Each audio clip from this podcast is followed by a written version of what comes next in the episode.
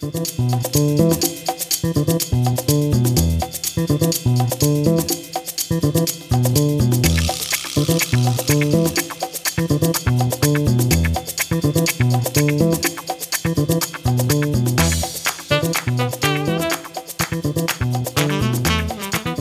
and thank you for listening to the AT Tapes, a podcast from the Journal of Athletic Training. The goal of this podcast is to interview researchers and clinicians on current topics facing athletic trainers and discuss how we can utilize best practices to improve patient outcomes. My name is Lizzie Elder, and I am the host of the AT Tapes podcast. I'm an associate professor and the program director of the athletic training program at the University of Alabama. My research area is on shoulder and elbow injury prevention in youth overhead athletes. You can follow me on Twitter at EEElder85. Before getting started on today's episode, I wanted to remind everyone that all content from JAT is open access, meaning it is free of charge to all readers thanks to funding from the National Athletic Trainers Association. The March issue of JAT is a special issue on work life balance. And today we will be hosting one of the co editors and contributing authors, Dr. Christy Eason. She was also a co author of the NATA Work Life Balance Position Statement. Welcome to the podcast, Christy. Thanks so much for having me. I'm excited to be here today. Christy is currently the president of sports safety at the Corey Stringer Research Institute at the University of Connecticut. In addition to these responsibilities, she has a research interest in the work life interface of athletic trainers and the examination of individual and organizational level factors that impact retention, professional commitment, work life conflict, and patient care she's definitely an expert in this area, and we are looking forward to getting some guidance um, from her on this topic and learning a little bit more about the March special issue. So, Christy, before we start talking about work life balance, um, let's learn a little bit about you. So, can you tell us a little bit about your educational background? Yeah. Um, so I am uh, an athletic trainer. I, um, unfortunately, a few years ago aged out of the young professionals. Um, but I received my bachelor's degree from the University of Connecticut. Um, and then my master's degree from James Madison University in nutrition and physical activity. Um, and after that, I took a, a few years um, away from education and worked as an athletic trainer in the clinical setting before coming back to the University of Connecticut to get my PhD uh, in sport management management. So, why did you become an athletic trainer? Oh, that's a great question. When I was in high school, I was a recreational athlete. Um, and I was very fortunate that I had a athletic trainer at my high school, and I thought, wow, this is such a cool job. You get to um, watch sporting events, and and you get to to travel and meet new people. And I think that sort of opened my eye uh, my eyes to what athletic training actually was. And then when I went to school specifically for athletic training, I learned that athletic training was so much more um, than what I initially thought it was. And, and I think I was just hooked. I, I got the bug. So I was very fortunate that um, I was exposed to an athletic trainer in my high school.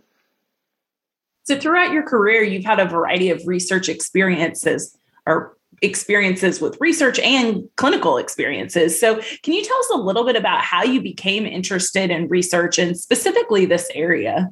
Yeah, that's a great question. So, to be completely honest with you, when I um, stepped foot for the first time in an athletic training class at the University of Connecticut, I was convinced I was going to be the next athletic trainer, um, head athletic trainer for the Boston Red Sox.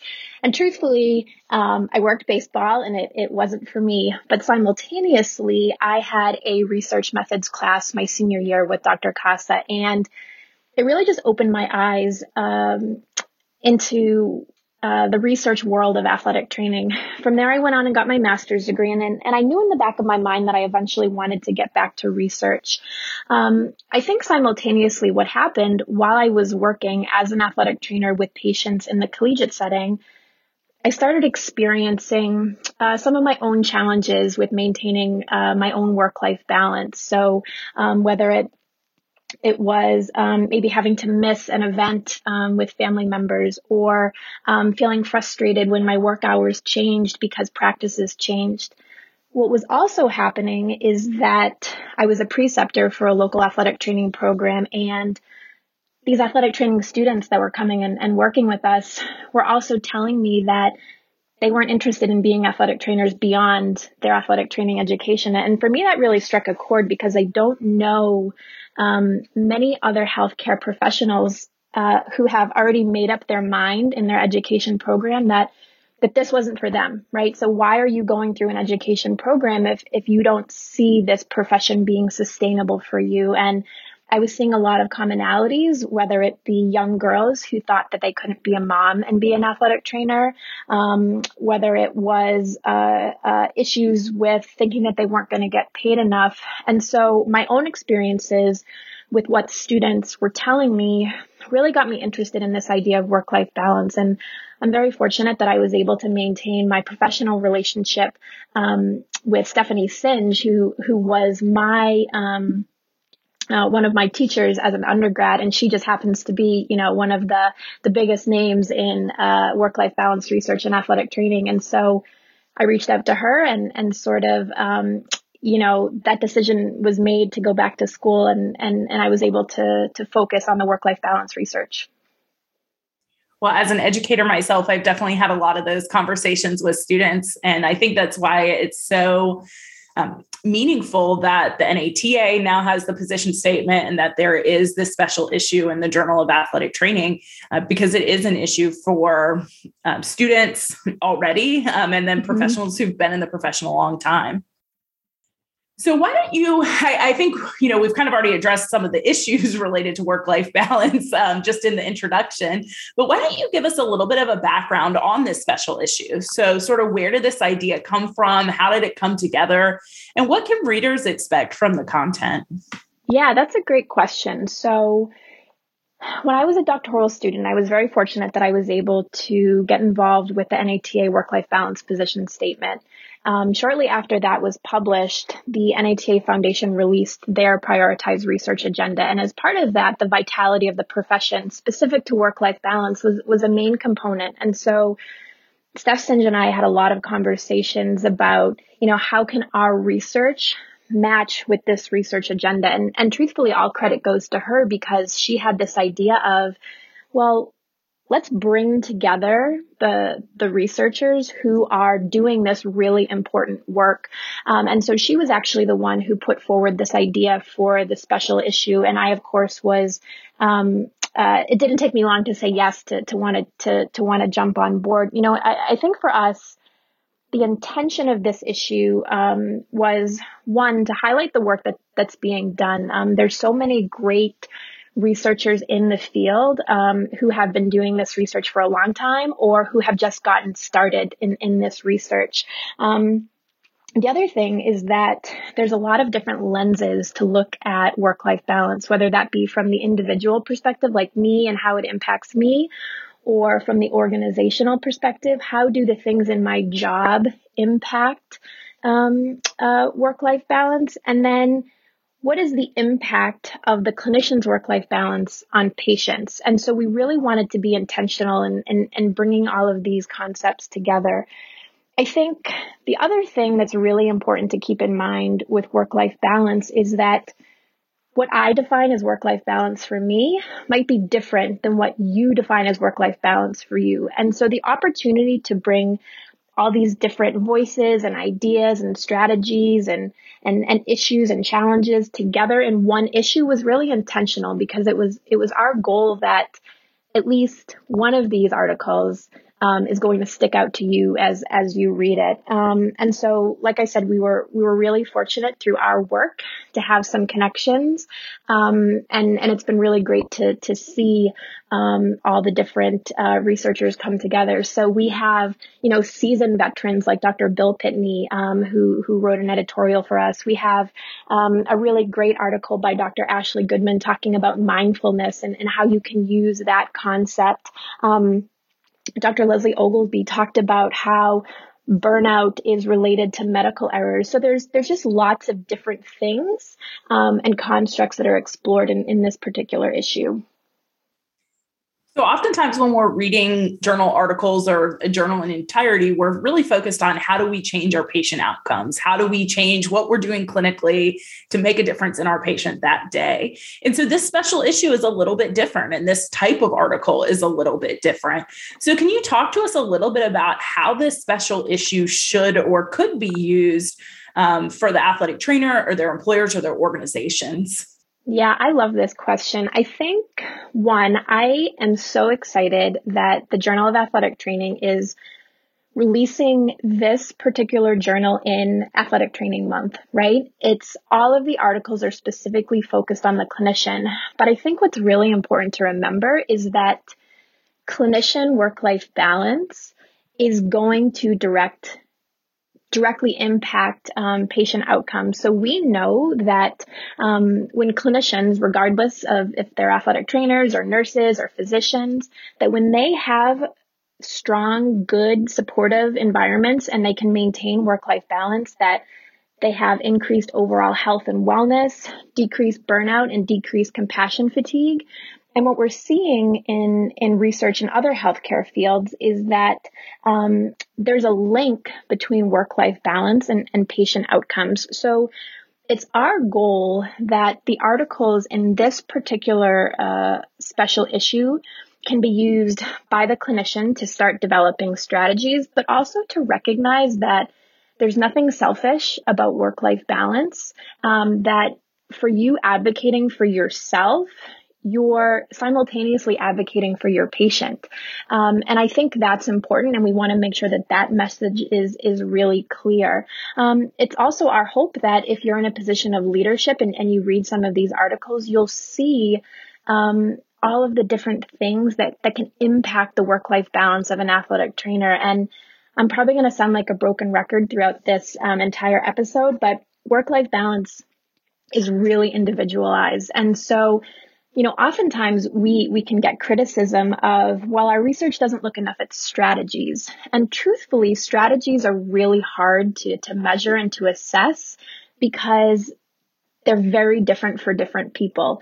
And it's our hope that by reading these articles, athletic trainers will be able to start developing their own strategies. Of course, we offer suggestions, um, you know, but, but I think that's our takeaway message that you can develop strategies. There's nothing selfish about work life balance, and having good, strong work life balance will ultimately impact um, your patient care and your, your ability to deliver that patient care.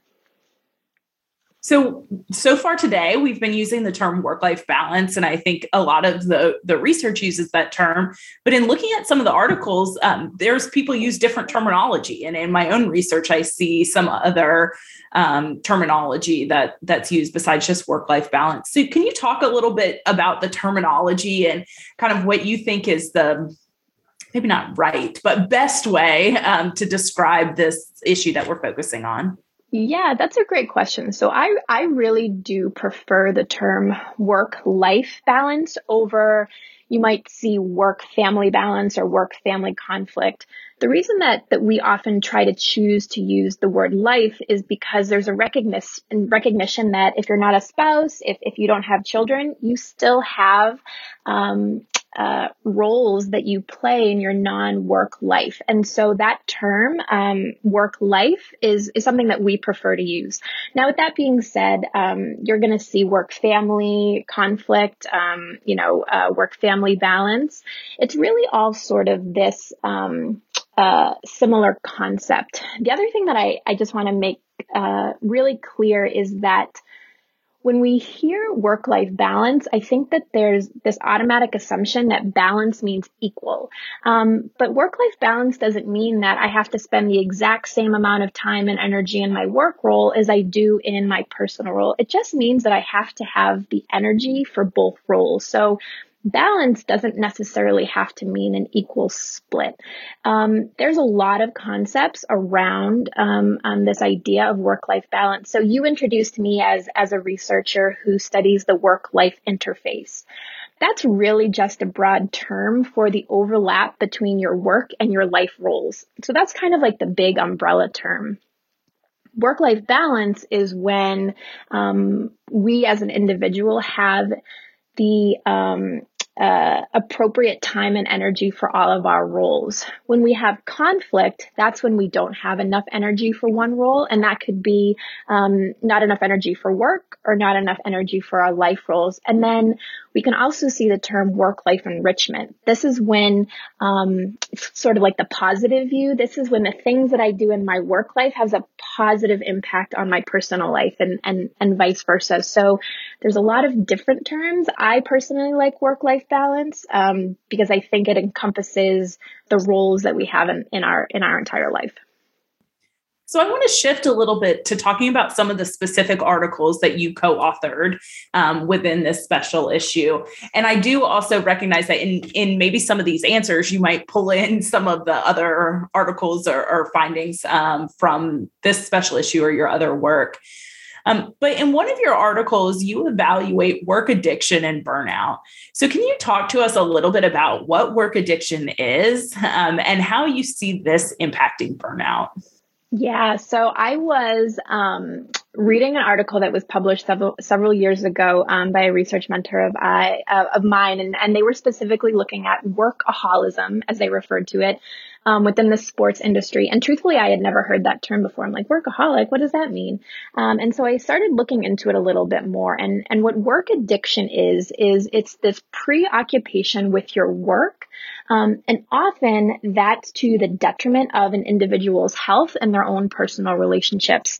And I started thinking about all of the conversations as the qualitative researcher that I've had with athletic trainers over the years. And I started thinking, huh, I wonder where athletic trainers fall on this spectrum of, of work addiction. Um, so, so we intentionally surveyed um, athletic trainers um, who who were working in clinical practice uh, with patients to see what their risk of of work addiction is. So we used um, uh, the very sexily named WART scale, W A R T, um, the work addiction risk um, uh, uh, scale, to to see if athletic trainers were at risk of work addiction. And what we found is the overall sample was at medium risk, meaning that um, there's a chance that, that they're developing work addiction tendencies.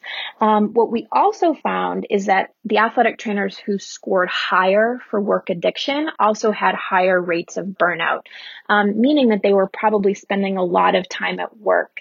Um, another thing that we found is that um, women scored higher than men on what we call compulsive tendencies. So the women in our sample tended to be more compulsive. And we know that that uh, compulsive tendency is a key dimension that identifies workaholics versus non-workaholics. So, so women um, were showing uh, higher um, compulsive tendencies. So, well, what does that mean? Like, who cares that athletic trainers are workaholics, right? I think for us, and the conversations that I've had is I've often seen athletic trainers or, or jobs where athletic trainers are talking about um, how they show up early or they stay late or they'll skip lunch or they miss an event with their family members. And for me, I've always been really curious as to why these are things that we're promoting about our profession. And so for me, I think this paper in particular does two things, right? One, there's a recognition that this preoccupation with work um, and this desire to always be at work could have potential consequences in your ability to find balance. But I think the second things is that us as a profession and organizations that we work for, we have to stop um, praising or uh, putting on a pedestal these people who are displaying work addiction tendencies. Um, especially if we don't have then conversations with appropriate compensation. So there's there's this real link that we're seeing to individuals who want to be at work all the time and then issues related to burnout. And so for me, it was really eye opening um, to see this. And so of course, we now want to to explore work addiction, uh, work addiction further, and then compare um, athletic trainers to other healthcare professionals. But I just think, you know, as a profession, we just, we need to stop praising um, these work addiction tendencies. So you've talked a little bit about what does this mean, um, and also identified that strategies are really hard to to prescribe, I guess you could say, because they're mm-hmm. so individualized. Um, so, with that caveat, I'm going to ask you what strategies are there uh, that athletic trainers can take to mitigate work addiction and burnout? Yeah, that's a great question. So, so there's lots, and and again, um, this might not each one might not work for every person, but hopefully something will work for for someone. So I think one thing that could be really helpful, um, and I'm speaking to the athletic trainers um, at first who who have another athletic trainer who works with them, and, and I'll uh, explain that in a second. But I think outsourcing can be a really important strategy. So you don't have to be the only person to provide care to patients. I think one of the amazing things about athletic trainers is that we develop these amazing relationships with our patients where we get to know them really well. But that doesn't mean that I am the only healthcare provider at my at my job that can provide them care. If the soccer team's there and I'm the soccer athletic trainer, uh, I don't even like using that term, but uh, that doesn't mean that the football athletic trainer can't provide them with care. If you're an athletic trainer at a high school and you're the only one in that situation, I understand that you are the only one that can provide care, but it doesn't mean that there aren't other job res- uh, responsibilities that you couldn't outsource. Maybe you can have an athletic training student club who can help with field setup, or you can work with your um, athletic administrative um, assistant to help with some of the administrative paperwork that you're dealing with. So, so looking for ways to share the job responsibilities. I think the other thing that's really important is that we as athletic trainers need to recognize that it's okay to say no to certain things or to, to set boundaries. So, um, I'm not going to answer my phone call, my phone after a certain time, or I'm going to make sure that on my day off, I have an away message up on my email so that I can have that separation. Um, of course, you know, there's always the exceptions and, and emergencies will come up, but we can do a better job separating ourselves. I think it's really important to, to recognize that you also have to identify your own personal values and, and what's important to you. The last thing that I'll say with that um, is that I think athletic trainers can do a better job um, uh, taking advantage of maybe human resource um, initiatives that are available to them. I can't tell you how many athletic trainers I've talked to who've told me that they have vacation time or they have sick time, but they've never taken that time, right? And I ask them why, and they say, well, it was the playoffs, so I couldn't leave, or um, we were short staffed, so it wasn't appropriate for for me to leave. Um, but I think it's important for us to take advantage of those uh, programs that are available to us. Um, everyone else does, and so um, athletic trainers should be able to to do that as well. From the organizational perspective, I think we have to do a better job um, letting athletic trainers know what initiatives are available to them, what they can take advantage of in in their in their jobs. Um, also, creating a, a family friendly work culture. You know, whether it's that um, you know it's encouraged that I bring my spouse or my dog or my child or whoever you know to to an event. Um, those are all different strategies that that we could take advantage of. So, another one of your articles talks about work family conflict and guilt. Um, mm-hmm. So, uh, a, de- a, little bit of a different spin on some of the things that we've already been talking about. Um, so, can you talk about these concepts specifically and how these impact job satisfaction and burnout?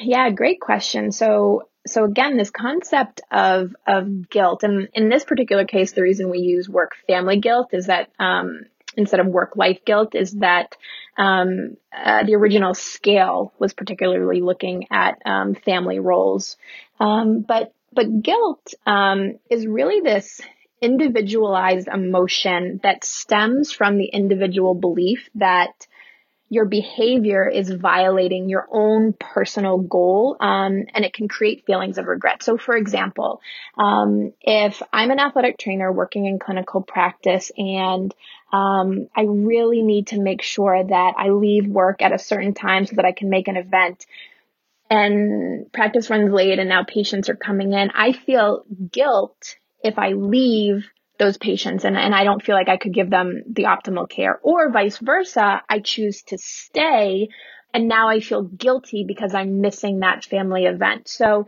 again, this, this concept of, of work family guilt is very individualized, but it manifests itself when we have these feelings that I'm not meeting all of my own personal expectations. I can't do everything that I want to do. And because of that, I feel like I'm letting someone else down. Um, a lot of the articles, or I shouldn't say a lot, some of the articles in our um, special issue specifically talk about that from the parental perspective, the, the guilt that, that parents feel, moms and, and dads. Um, but you can experience work life, uh, uh, work family guilt regardless of your marital or, or parental status. We also know that individuals who experience work family guilt, um, that's predictive of work family conflict. So the more guilt you feel, the more conflict you're also likely to experience. And conflict is what directly can lead to burnout. Um, so again, understanding that that these uh, these constructs are, are all connected is is really the goal. Um, and so the same strategies that we talked about just a minute ago would also then apply, um, you know, to help alleviate some of the guilt or alleviate some of the the work family conflict um, that that can arise. So you previously talked about some organizational factors that can positively impact things, and I want to go back to that and ask a little bit a few more questions on that um, because I think that it's important that we realize that this isn't just us. We just, as an individual, don't have to solve the problem. Um, mm-hmm. We might need to be advocates in getting that solved or and working within our, our groups, our structures. So, can you talk a little bit about how organizational factors impact work, family conflict, and guilt, and job satisfaction, burnout, all the all the things? Yeah, that's a great question. And, and before I even jump into that, I'm so glad you asked this because I think oftentimes the athletic training profession as a whole gets a really bad rep for work life balance. And, and one thing that Steph and I will say a lot when we have um, the opportunity to, to talk is that sometimes it's not the profession, it's the organization that you work for that's, that's causing a lot of these issues. So organizational factors are, are things that are built into your job setting or built into your organization that um, is the same for everyone. And, and what I mean by that is how many athletic trainers do you work with, right? Are you only two athletic trainers and you're expected to provide care for um, seven in season sports and six out season sports. Um, it's also having control or not over your own work schedule. So one thing that can be a little bit unique to athletic training compared to um, some other professions that we look at is that athletic trainers, um, particularly those who are working um, in the collegiate or the high school sports setting, um, have very little control over their own work schedules, right? So what time does coach say practice is at? Well, that's when I'm going to show up for work. Or, um, you know, I was supposed to work uh, baseball on Saturday, but it got rained out, so now we have a doubleheader on Sunday. Um, so those that lack of control over your work schedule is also um, a, an organizational factor. Organizational factors also include um, uh, the policies that we had talked about, what policies are available to you. It's also the the the leaders that you have in your organization? Are they supportive of, of work life balance? Um, and so again these are things that might be innate to the organization but aren't specific to um, the athletic training profession. And one thing we always talk to our young um, professionals about is how important it is to interview the interviewer, right? So try to find out as much as you can about um, the work life balance culture of an organization before you start. And that if you're really feeling burnt out, take a look and see is it my workplace that's causing these issues or is it the athletic training profession many people that, that we talk to um, you know talk to us about how much they love working with their athletes and, and how much they love the the opportunity um, to do a lot of the skills uh, associated with being an athletic trainer but it's the workplace things um, that are driving them away uh, driving them away from the profession. Um, so if there's any of you who uh, who are listening and are in positions of being um, an administrator in an organization, you have a lot of power over the workplace culture and the work life balance um, of your employees. So so don't forget that. So back to strategies um, again. So I, I my last question is really about um, talking about some strategy strategies for athletic trainers to advocate to their employer to their organization about work life balance about increasing job satisfaction decreasing burnout of how can they get them to care mm-hmm. so i think for me one thing that's been sort of eye opening for me is that having a conversation is always is always going to be the the first step. And having conversations about how work life balance isn't just impacting the individual person but impacting the workplace. And so whether that is patient care, whether that's the dynamics. I think if you talk to your leaders about the overall impact and not just about the impact on you personally, I think we've seen that they're that they're more receptive. The other thing I find is that whenever you're going to bring forward something, it's always a good idea to have a strategy. So, perfect example, when I was working clinically, um, we were in the overlap of our fall season and the start of winter season, and our women's basketball team. Um, the student athletes were pri- primarily nursing students. Um, and so they, the coach wanted to practice at 10 o'clock at night because uh, the girls had just finished their internships. But for us, working football and then staying until a game, uh, a practice at 10 o'clock at night, we just couldn't make that work. So we got together, we had a conversation with the coaches, and we told them what the issues were going to be, why we were going to be struggling uh, with that. And so they made the decision that they would hold practice at 6 a.m. instead of 10 p.m. and then they could have practice before. Now, for those of you who aren't early birds, maybe you don't love that, but for us, that worked perfectly because then we could have our athletic trainer who needed to be at basketball at basketball practice. And then they were done at two, three o'clock in the afternoon instead of coming in at eight and then staying until midnight. So oftentimes when, when you, when you have issues, having ideas for ways to work through them also is going to help someone be more receptive to change. If you're just bringing problems forward, that's when you're likely to, to see more of um, the resistance, right? So I'd, I'd suggest, um, you know, bring your evidence with you and then also uh, propose strategies as well. So, as we finish up this episode today, I'm going to ask you for some take home points. Um, so, these could be take home points specifically from your research or the special issue as a whole. Yeah, so I have a couple. Um, the first, and like I said, I'm going to be a broken record about this. Work life balance is really individualized. And so, the most important thing that you can do as an individual is um, identify what's most important to you. Um, we don't expect that uh, work life balance means equality in all things, but it does mean that you have the energy to do the things that are important to you. Um, the other thing that I think is so important to keep in mind is that advocating for yourself and for work life balance is not selfish you and your situation having better work life balance means that you can give better care to your patients or you can be a better educator or you can focus more um, uh, on the things that are important uh, to you that are that's going to make you a, a, better citizen right? So work life balance um, it's not selfish and there's a direct link between clinician well-being and, and patient outcomes. Um, the last thing I would say is is that um, for me, part of the goal in in this special issue was bringing a lot of different voices together and hopefully create questions so that other people will will continue to, to do the research. So I, I hope that we are we're really stimulating a lot of ideas and, and, and things to look at and and you know we'd love to look at strategies if, if there's ideas for strategies. Well, Christy, thank you so much for joining us today on the podcast. And even more, thank you for your work in this area because it's very needed within our profession. Thanks so much. I hope you all found this podcast informative and are able to use the information for the special issue. That's it for today's The AT Tapes, and we look forward to our episode next month. Please remember to rate and subscribe to the podcast wherever you get your podcasts.